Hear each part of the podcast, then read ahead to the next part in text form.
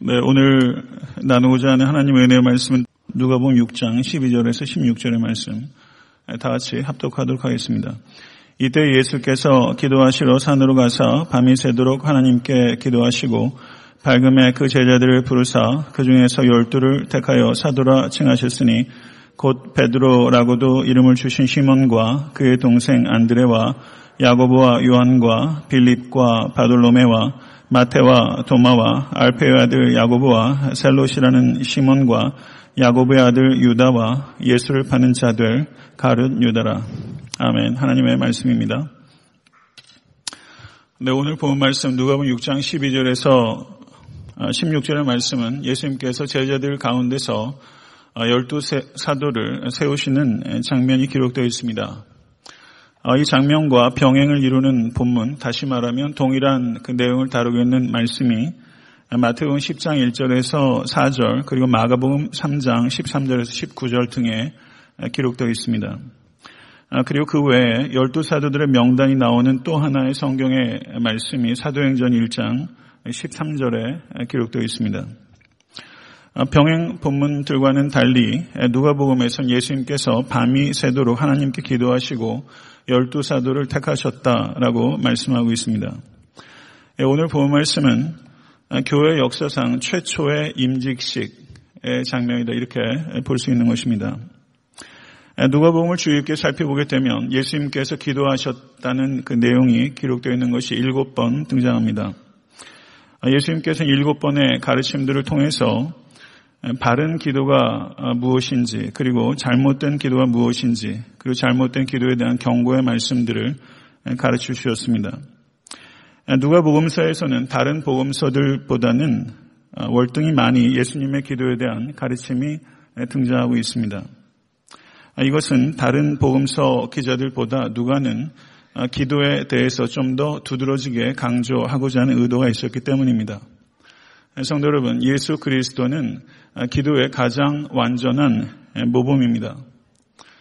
고린도전서 4장 15절을 보시게 되면 내가 너희에게 권하노니 너희는 나를 본받는 자가 되라라고 사도 바울께서 간절하게 호소합니다. 사도 바울께서 나를 본받는 자가 되라라고 말씀하신 그 영역 가운데 하나는 기도를 본받으라라는 부분이 분명히 포함되어 있을 것입니다. 아, 그리스도인들은 그리스도의 기도와 사도들의 기도를 본받아야 합니다. 이것이 하나님께서 우리에게 원하시는 바입니다. 그뿐만 아니라 이 자리에 계신 우리 모두의 기도 생활이 다른 사람들의 기도의 모범이 되는 것을 원하시고 계신 것입니다. 오늘 본문을 보시게 되면 예수님께서 철야 기도를 하셨다라는 내용이 기록되어 있습니다. 아, 이것은 후대에 그리스도의 몸인 교회에게 주시는 매우 중요한 교훈이 거기에 담겨 있는 것입니다. 아, 사역자들을 세움에 있어서 기도가 그만큼 중차대하다는 것을 말씀하고 계신 것입니다. 아, 성경을 보게 되면 철야 기도를 하셨다라고 기록되어 있는 유일한 본문이 오늘 본문 말씀입니다. 그러나 어떻게 된 영무인지 그리스도의 몸인 교회는 사람을 세우면서 그리스도처럼 기도하지 않고 그리스도만큼 기도하지 않습니다.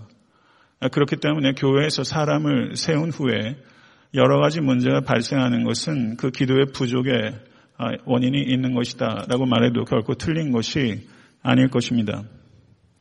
성도 여러분, 저는 오늘 본문 말씀을 준비하면서 예수 그리스도께서 열두 사도들을 세우실 때 밤을 세워 기도하셨는데 세워진 사도들을 위해서 예수께서 어, 기도하시지 않으셨을까라는 질문을 해보게 됩니다. 어떻게 생각하십니까?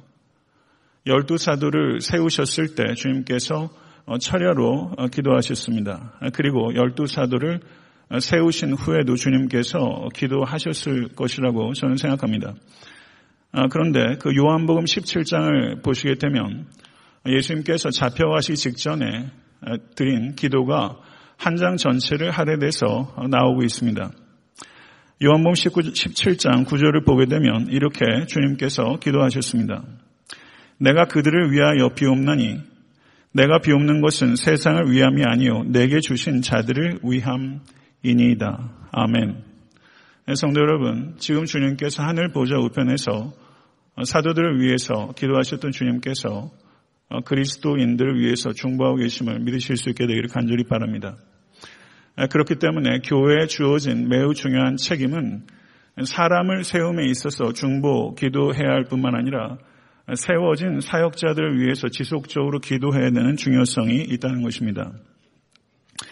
올해부터 저희 집에 중요한 변화가 생기기 시작했습니다.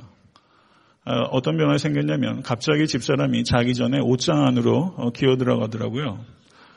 예, 그래서 왜 저러나 이랬는데 옷장 안에서 자꾸 이렇게 웅얼웅얼 거리는 소리가 들리는 거예요. 그랬더니 보니까 옷장 안에서 기도하기 시작하는 거예요. 그러더니 종종 울음소리도 들리는 거 있죠. 그래서 아내가 울면서 기도하는데 저는 왜 이렇게 좋아서 웃음이 나오는지 그 아내가 울면서 무슨 기도를 그렇게 절실하게 할까? 부족한 남편 목사 위해서 기도하지 않겠나 이런 생각 많이 듭니다. 성도 여러분, 에베소서 6장 19절을 보게 되면 사도 바울께서 에베소 교인들에게 기도를 요청하는 내용이 나와 있습니다. 또 나를 위하여 구할 것은 내게 말씀을 주사 나로 입을 열어 복음의 비밀을 담대히 알리게 하소서라고 사도 바울께서 교인들에게 자신을 위해서 중보 기도해 줄 것을 요청했습니다. 성도 여러분, 사도 바울 같은 위대한 사도도 성도들의 중보 기도가 필요했다면 저와 같은 위인에게 중보 기도 얼마나 필요하겠습니까? 성도 여러분, 성도님들께서 저를 위해서 기도하시면서 가끔 하신 말씀이 영역을 갑절이나 더하게 하여 주시옵소서. 이렇게 기도 많이 하시더라고요. 여러분 정말 그렇게 되길 원하세요? 이렇게 아멘 소리가 나지면 어떻게 합니까? 제가 영역이 갑절이나 증진되기 원하세요? 그럼 비결 좀 알려드릴까요? 저를 위해서 갑절로 중보하십시오. 그렇게 안 하면서 갑절의 영역을 달라고 얘기하는 거는 그건 좀, 그건 좀 억지죠. 예, 저를 위해서 기도 부탁드립니다. 이것은 제가 어떤 이기적인 욕심 위해서 구하는 것이 아니라 예, 성도님의 기도만큼 저는 성장할 수 있다고 생각합니다. 예, 정말 그렇게 되고 싶습니다. 예, 성도는 또 하나 부탁드리고 싶은 것은 교회 교육자들을 위해서 중보해 주십시오. 특별히 교회 젊은 교육자들을 위해서 어, 기도해 주십시오. 하나님의 나라와 영광에 완전히 사로잡혀서 좁은 길을 끝까지 걸어가려고 하는 젊은 목회자 만나는 것, 그런 목회자 배출하는 것 어려운 일입니다. 저는 교회에서 좁은 길을 끝까지 완주하는 젊은 교육자들이 애타한테 섬기는 교육을 통해서 지속적으로 배출되길 원합니다. 그리고 또 하나 교회 당회를 위해서 기도해 주실 것을 부탁드리고 싶습니다. 저희 교회는 저와 두 분의 시무장로님 이렇게 세 명으로 당회가 구성되어 있습니다. 우리 각자에게는 연약함이 있습니다. 그러나 아, 세 명의 당회원들이 기도하면서 아, 미력이나마 최선을 다해서 교회와 성도를 위해서 힘을 다하고 있다고 저는 자부합니다. 하나님의 뜻을 분별하는 것은 항상 어렵고 분별한 뜻을 바르게 실천하는 것도 어렵습니다. 당회가 하나님의 영광을 위해서 그리고 잃어버린 영혼들과 연약한 영혼들을 찾고 세우는 일에 더욱더 겸손하고 담대하게 끝까지 충성 다할 수 있도록 모쪼록 당회원들을 위해서 중보해 주시길 간절히 부탁드리고 싶습니다. 병행 본문인 마가복음 3장 13절에서 19절의 말씀을 보게 되면 한번 살펴보시기 바랍니다. 마가복음 3장 13절에서 19절의 말씀입니다.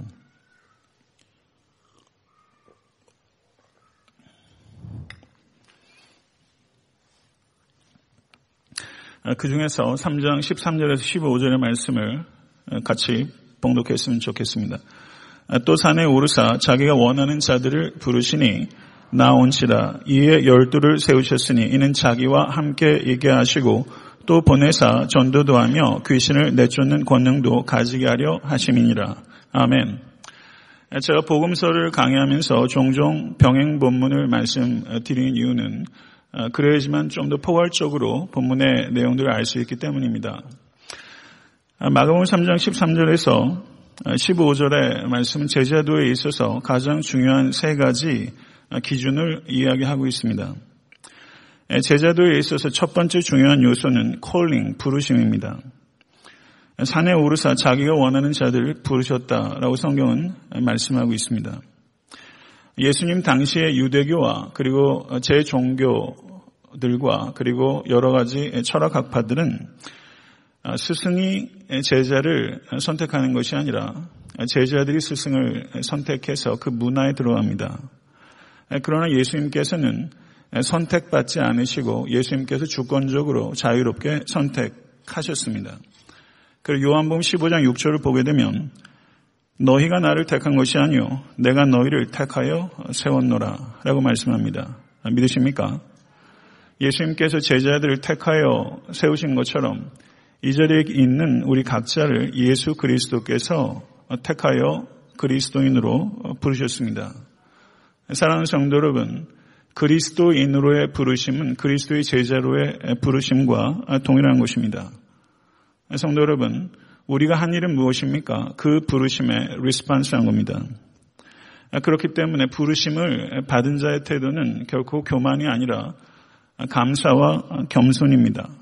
그래서 부르심을 받은 자는 특별한 권리를 주장하지 않고 특별한 책임을 끝까지 감당하는 것입니다.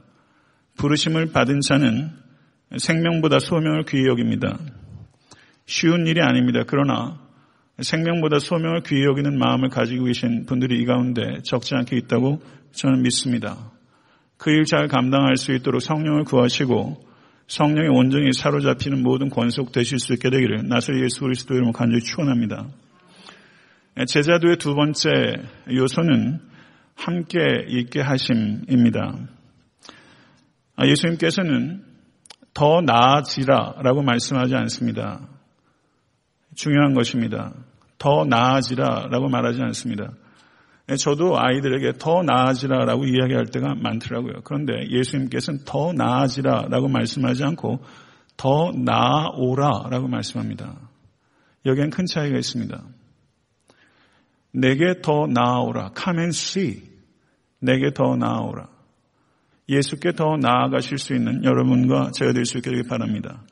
성도 여러분, 주님과 함께 있는 것이 주님을 위해 일하는 것보다 항상 중요한 것입니다. 근데 이것을 잊어버릴 때가 많이 있습니다. 목회자인 저도 이것을 잊어버릴 때가 참 많습니다. 그리고 목회라는 고귀한 직무를 감당하면서도 기쁨을 잃어버릴 때가 결코 적지 않습니다. 성도 여러분, 사역보다 중요한 것은 언제나 하나님과의 사귐입니다. 이것을 잊어버리는 것은 참 어리석은 것입니다. 사귐이 없이 사역을 하다 보게 되면 결국은 지칠 수밖에 없고 그리고 기껏해야 자기를 높이게 되는 것입니다. 성도 여러분, 사역은 내가 하나님을 위해서 하는 것이 아니라 하나님께서 나를 통해서 하나님 자신이 하는 것이 사역입니다. 이것을 기억할 때 우리는 겸손해질 수 있고 동시에 담대해질 수 있습니다. 그래서 낙심하지 않을 수 있고 자기를 높이지 않을 수 있게 됩니다. 사랑하는 성도 여러분, 우리는 사귀는 사람을 닮게 됩니다. 예수를 사귀면 예수를 닮습니다. 그 예수를 닮게 되면 인격의 변화가 일어나는 것이고 인격이 변하게 되면 행동이 변하게 됩니다.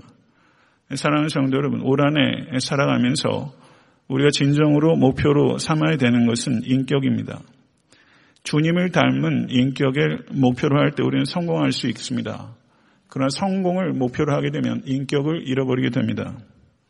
이것을 항상 잊지 않으시는 여러분과 제가 될 수 있게 되기를 바랍니다.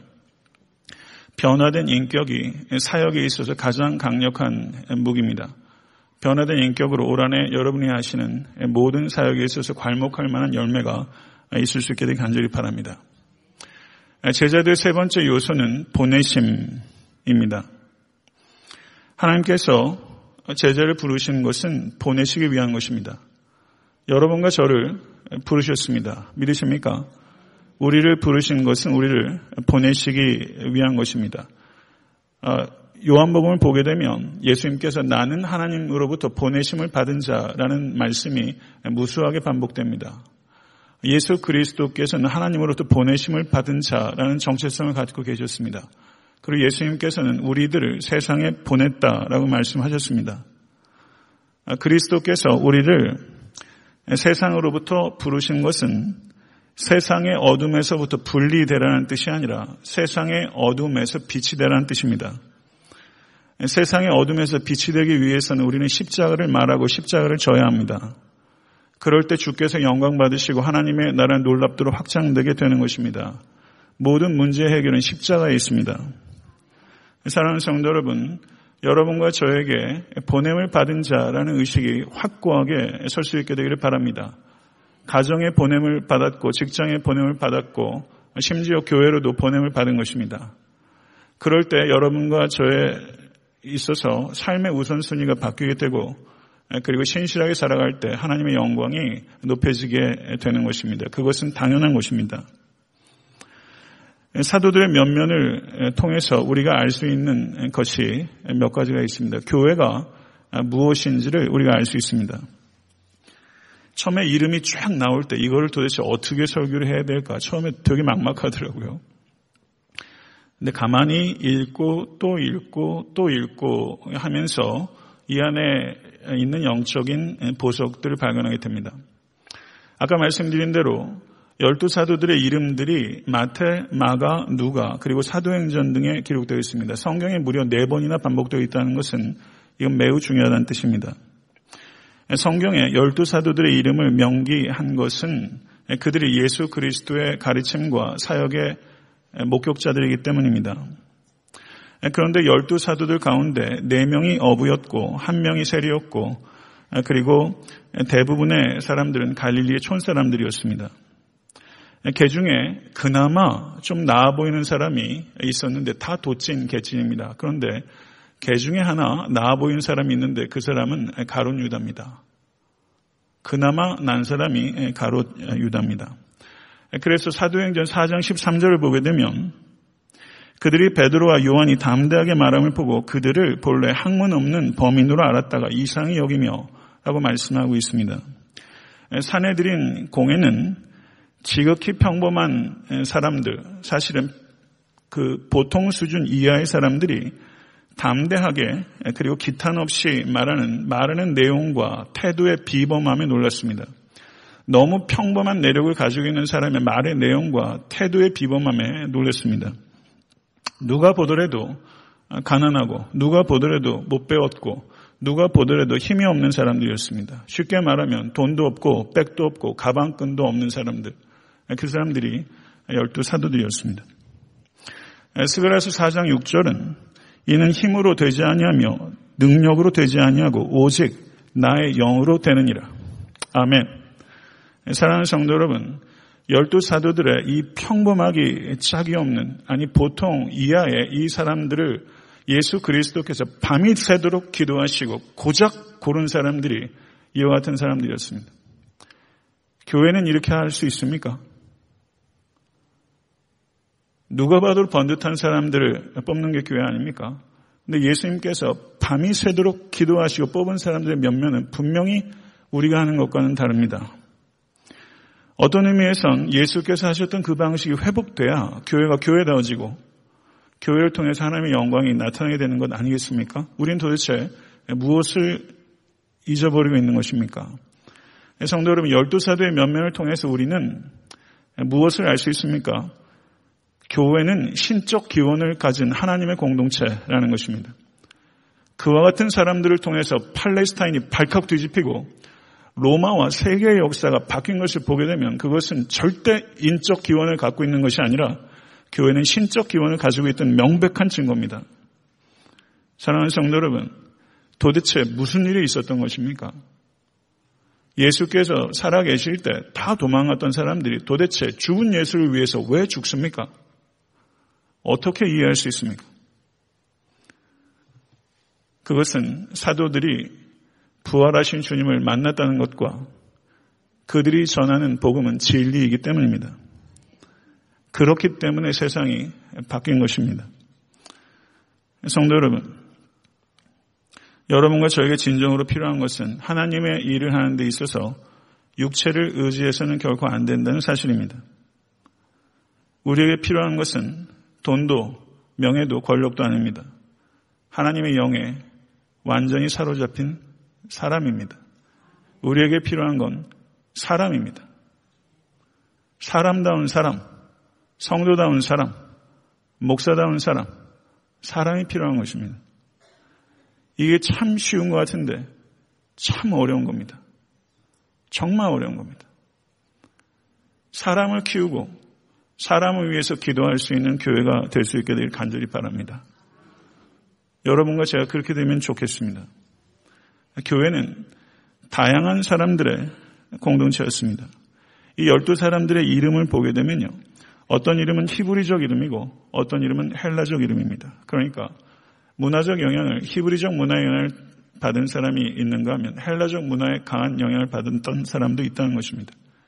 기질적으로 매우 다양합니다. 우레의 아들이라고 불렸던 사람도 있고 매우 온유했던 사람도 있습니다. 경제적인 수준도 다소 차이가 있었습니다. 소극적인 사람도 있고 그리고 매우 적극적이고 다혈질적인 사람도 있었습니다.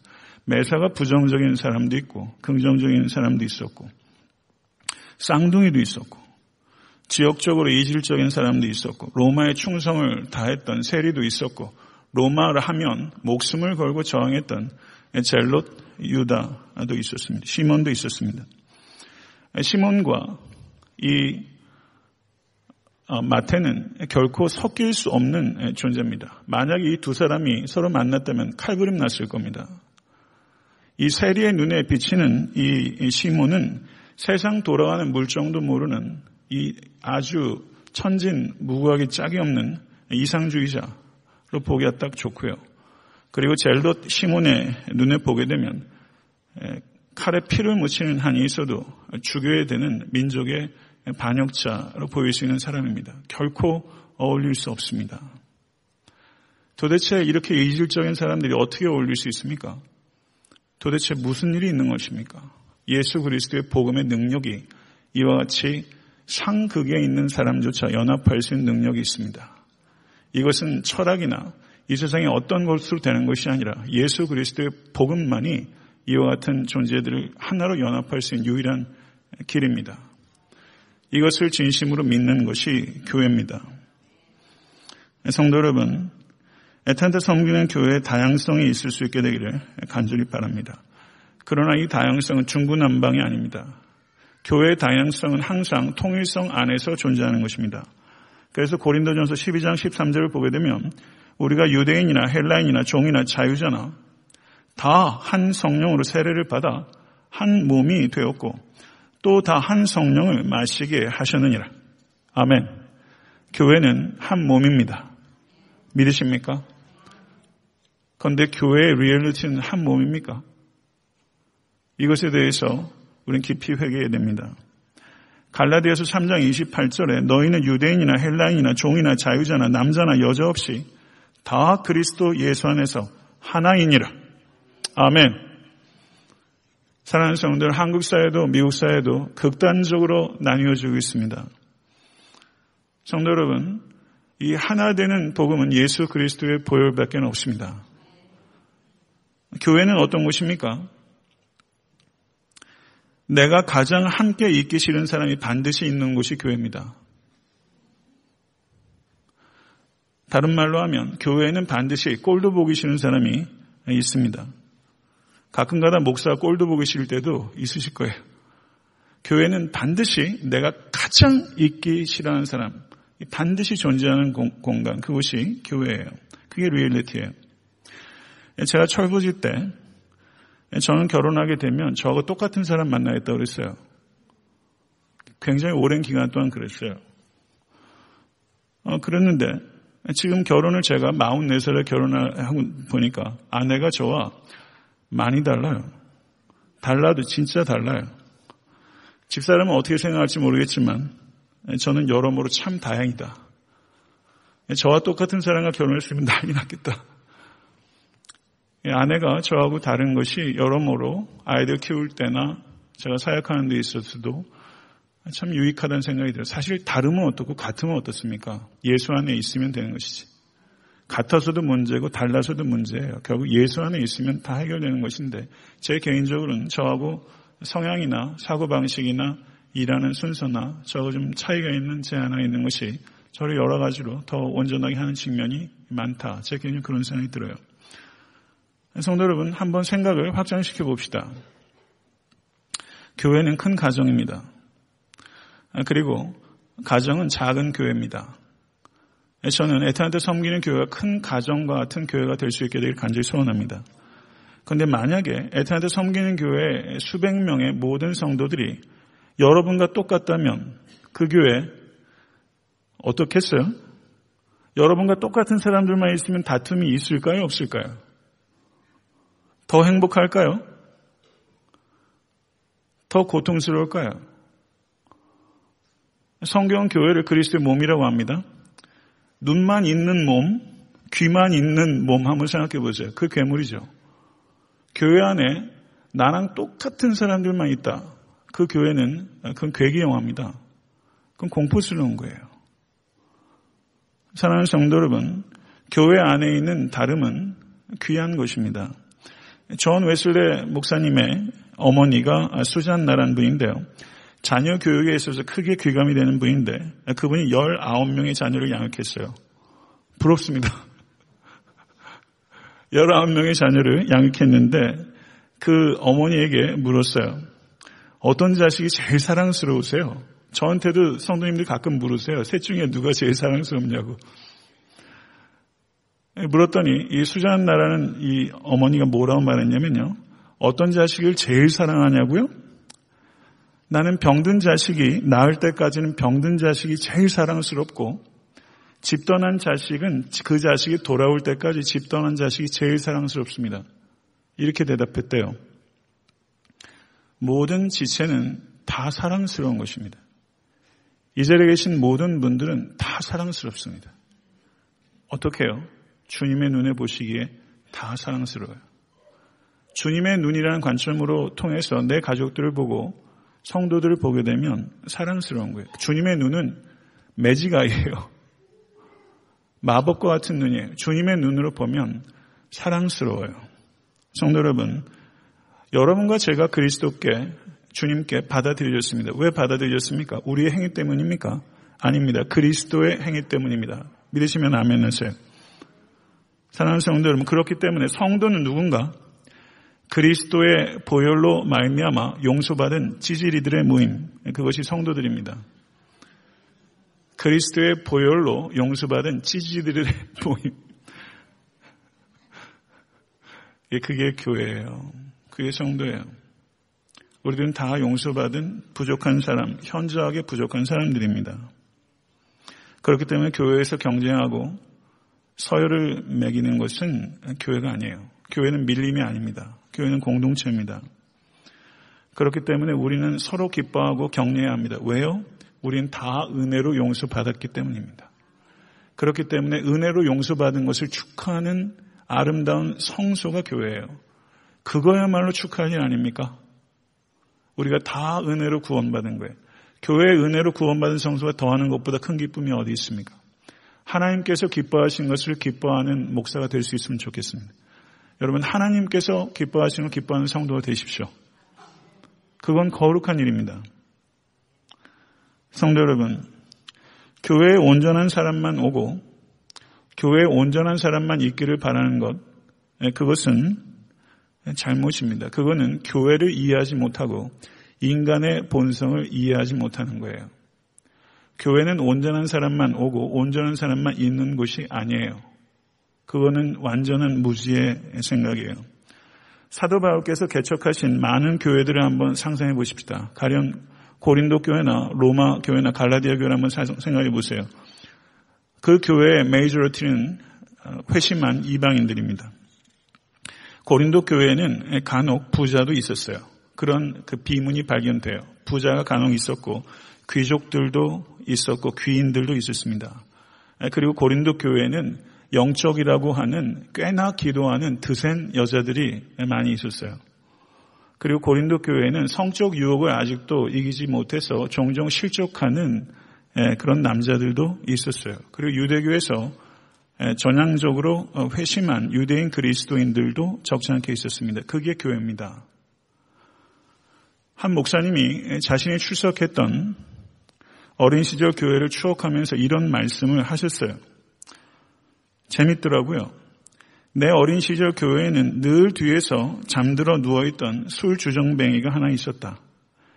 햇볕 좋은 날이면 아낌없이 깜빡깜빡 졸던 아줌마도 있었고 값비싼 밍크털로 곱게 차려입고 얌전하고 교양 있는 할머니가 조금 더운 듯 땀 흘리고 있었고 밍크털 대신에 언제나 수북히 빠져나온 코털이 있던 아저씨도 있었다.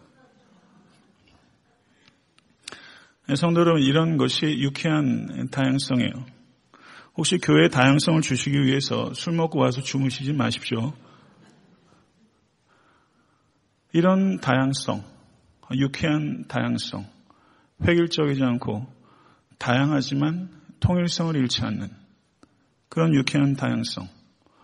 이런 유쾌한 다양성이 있는 곳에 활력이 있고 그게 교회입니다. 세 번째 교회는 취약한 사람들의 모임이었어요. 12명의 사도들 가운데 예수를 판 가론 유다가 있었어요. 복음서에 다 예수를 판 가룟 유다도 있더라. 이렇게 말하면서 예수를 팔았다는 것을 명확하게 강조하고 있습니다. 성도 여러분, 예수님께서 유다가 자신을 배신할 것을 알았습니까? 모르셨습니까? 아셨죠? 그런데 왜 가룟 유다를 선택하신 거예요? 한번 그걸 한번 생각해 보십시다. 로마의 시저가 누구한테 죽었어요?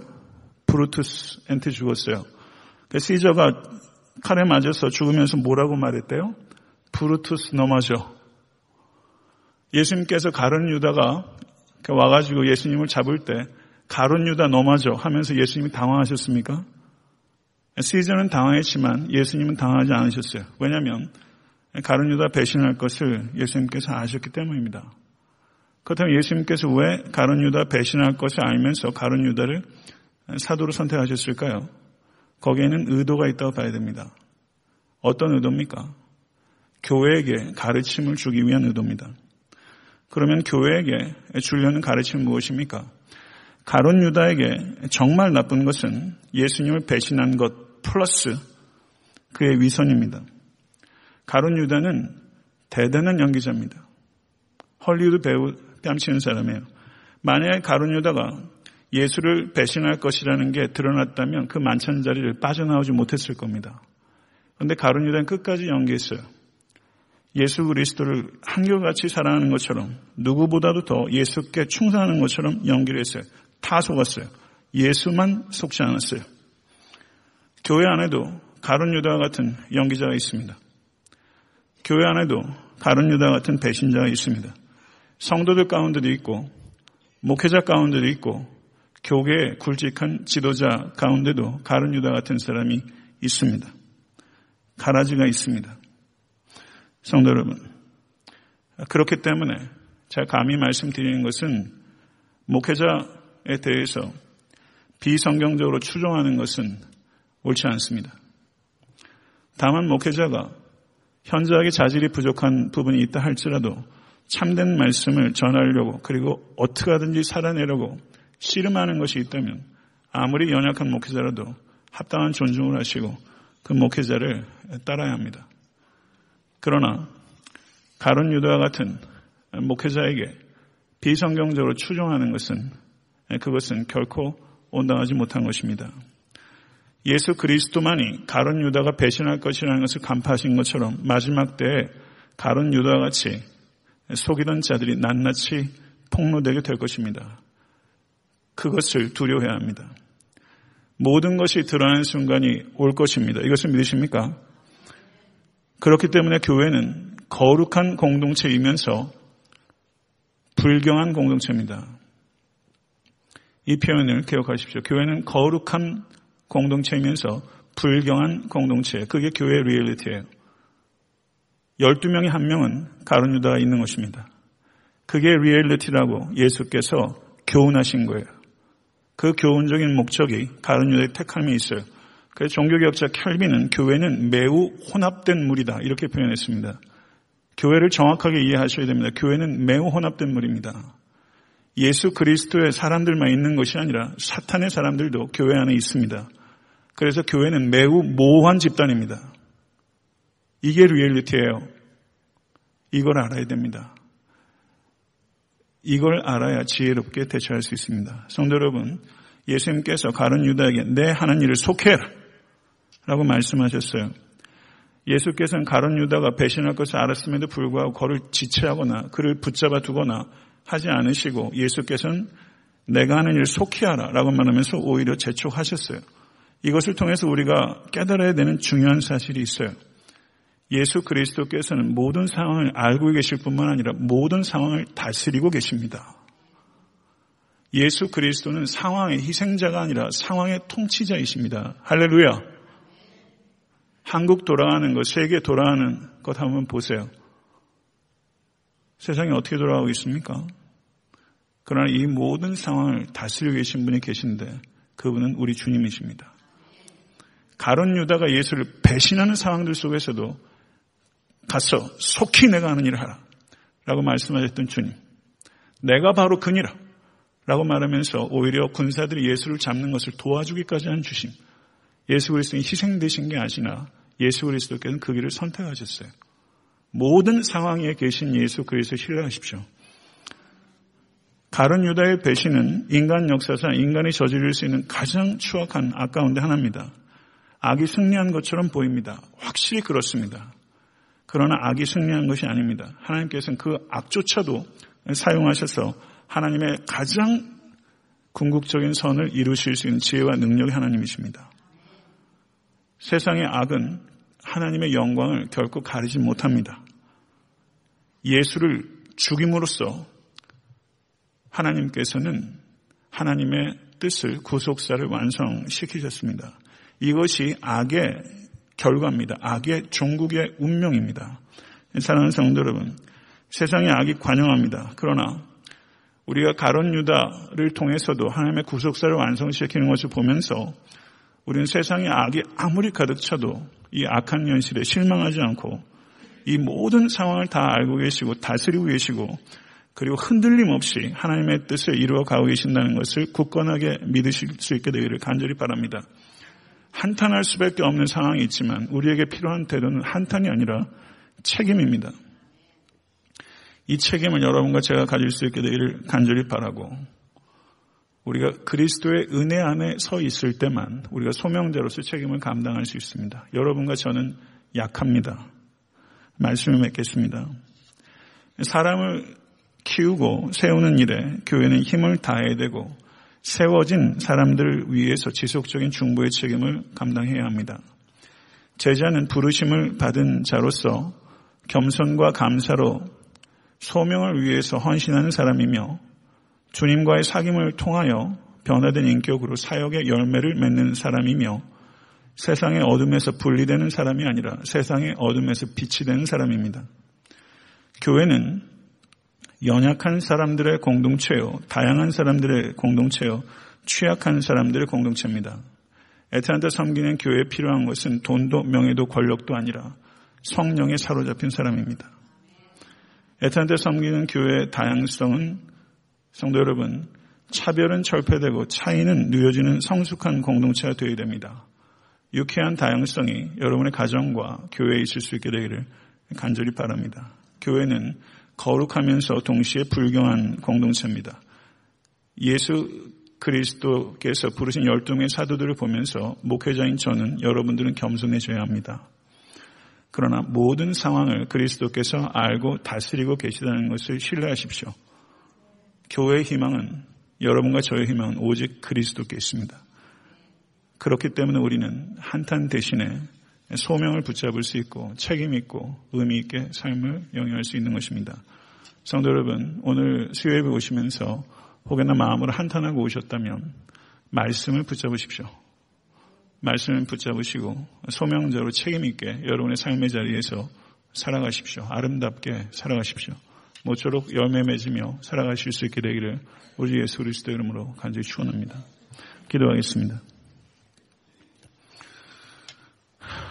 정교하신 주님 한없이 연약하고 또 부족하고 취약한 하나님 백성들을 부르셔서 열두 사도로 삼으시고 그들에게 하나님의 말씀과 하나님의 영을 부어주셔서 너무나 참혹한 세상 속에서 소망이 되게 하신 주님을 찬양합니다.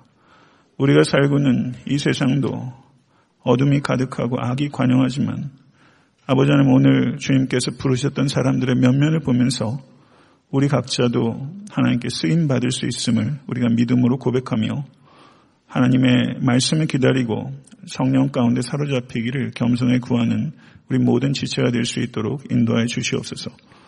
마음의 실망과 한탄이 가득 찰 때가 많이 있습니다. 삶의 어려움 속에서 숨이 턱까지 차오를 때가 많이 있습니다.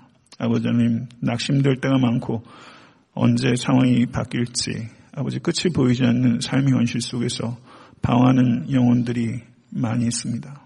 아버지 님 끝도 없이 아버지 이어지는 여러 가지 어려움 속에서 실망될 때 우리에게 한없이 부어주신 하나님의 은혜에 사로잡힐 수 있도록 아버지 님 역사해 주시고 삶의 여한 형편에서든지 하나님께서 모든 상황을 다스리시고 승리하셨으며 우리가 그 승리를 선포할 수 있는 존재가 된 것을 우리 모두가 믿을 수 있도록 그리고 그 믿음대로 살아갈 수 있도록 하나님의 영을 부어주시옵소서.